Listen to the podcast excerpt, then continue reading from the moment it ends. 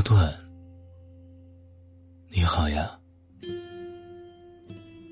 连日的雨淅淅沥沥，我很少出门，偶尔站在阳台上，看细雨如雾，笼罩着整座城市，为这个灰暗的地方涂抹上一层更深的颜色。我感到有些心安和宁静。路上车来车往，你们打伞，走在街道两旁。或许是因为下雨了，他们走得很慢。我不知道他们是不是走在回家的路上。那种试图了解他们的心情，在沉闷的雨里逐渐消散。诺顿先生，我甚至开始觉得，我给你写的信，其实你从未收到。我只是在给自己写信而已。但是这并没有关系。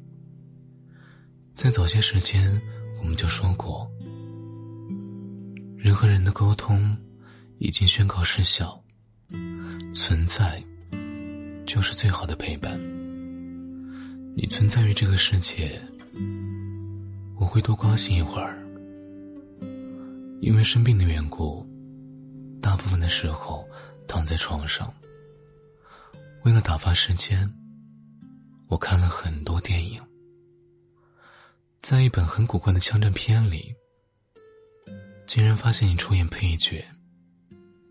一个坏家伙，肤浅、狠毒与好色。我不知道你为什么要出演这样的角色，是因为对英雄的嗤之以鼻，总是想扮演反派。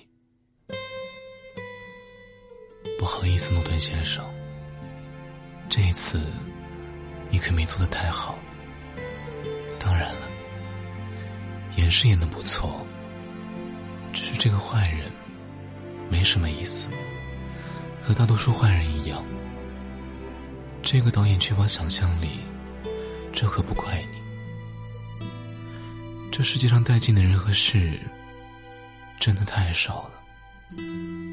有时候我会感到无聊，但是大部分时候，并不这样。我会在自己的头脑里工作，尽量让自己有趣。诺顿先生，你看到这里，大概会以为。我是个很古怪的人吧？其实我不是呢。大多数时候，我跟这个城市里的每个人都一样，在工作，在生活。虽然其中的世界有点古怪，但大致还是很正常的人。住在一间公寓里，带着猫，有工作，有收入，闲暇的时间。看书、看电影，周末的时候去逛花市，买几包鲜花回来。我和这个城市里的每张普通的面孔一模一样。于是我知道，在每个最普通的面孔之下，都有段独一无二，甚至惊心动魄的过往。只可惜我们困在自己的肉体里面，即便最真挚的倾诉。也无法让我们触摸到另外一颗正在跳动的心。我在夜深人静的时候，有些伤心。但是按照世界上最奇怪的心理医生的说法，伤心不过是一种情绪，情绪可以得到缓解和纠正。可是诺顿先生，那人为什么会有眼泪呢？眼泪的存在。就是为了证明，伤心肯定不是一种幻觉。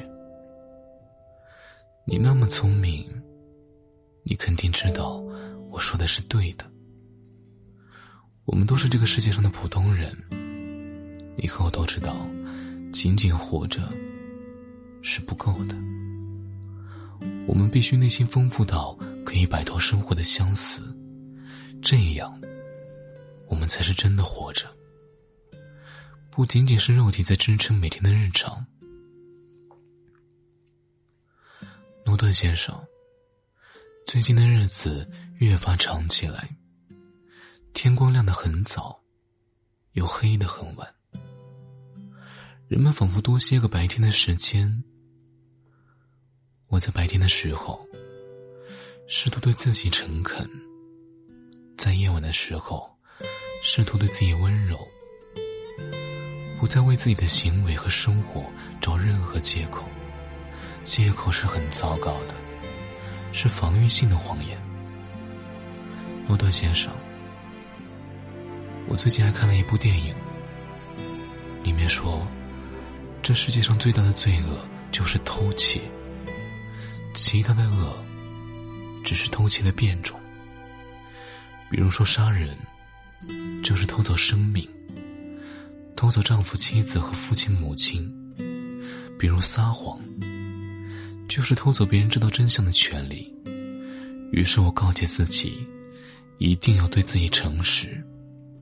你不能生活在自己的谎言里。诺顿先生，我见过太多人活在自己的幻觉里。如果幻觉破灭，他们可能会选择死去。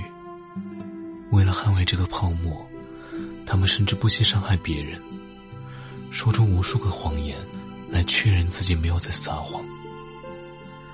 这多可悲呀，是吗？早年的时候，我也是这么认为的。可是现在我变了。我觉得，如果人只真了一个让他活下去的谎言。那这个谎言，就是他人生的真实。只是我不愿意这样做。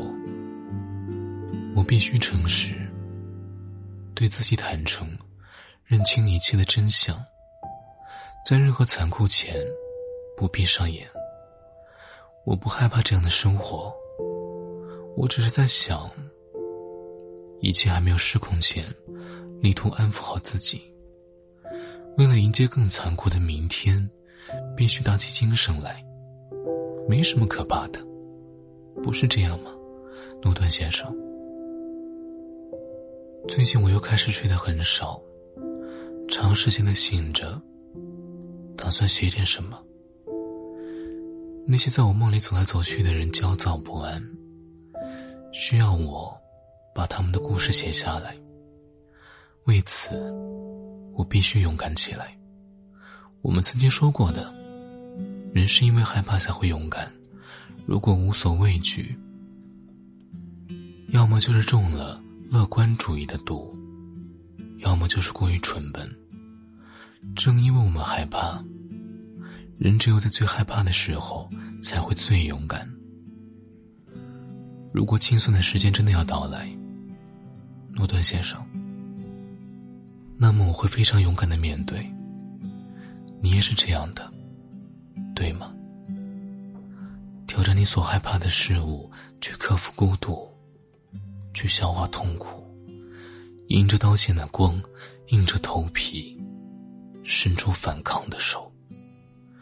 这才是我们生活的真相。如果你想做个英雄，那么你肯定是个胆小鬼。你心里害怕的要命，但是你不动声色，咬紧牙关，对自己说：“没事的，一切都会好起来的。”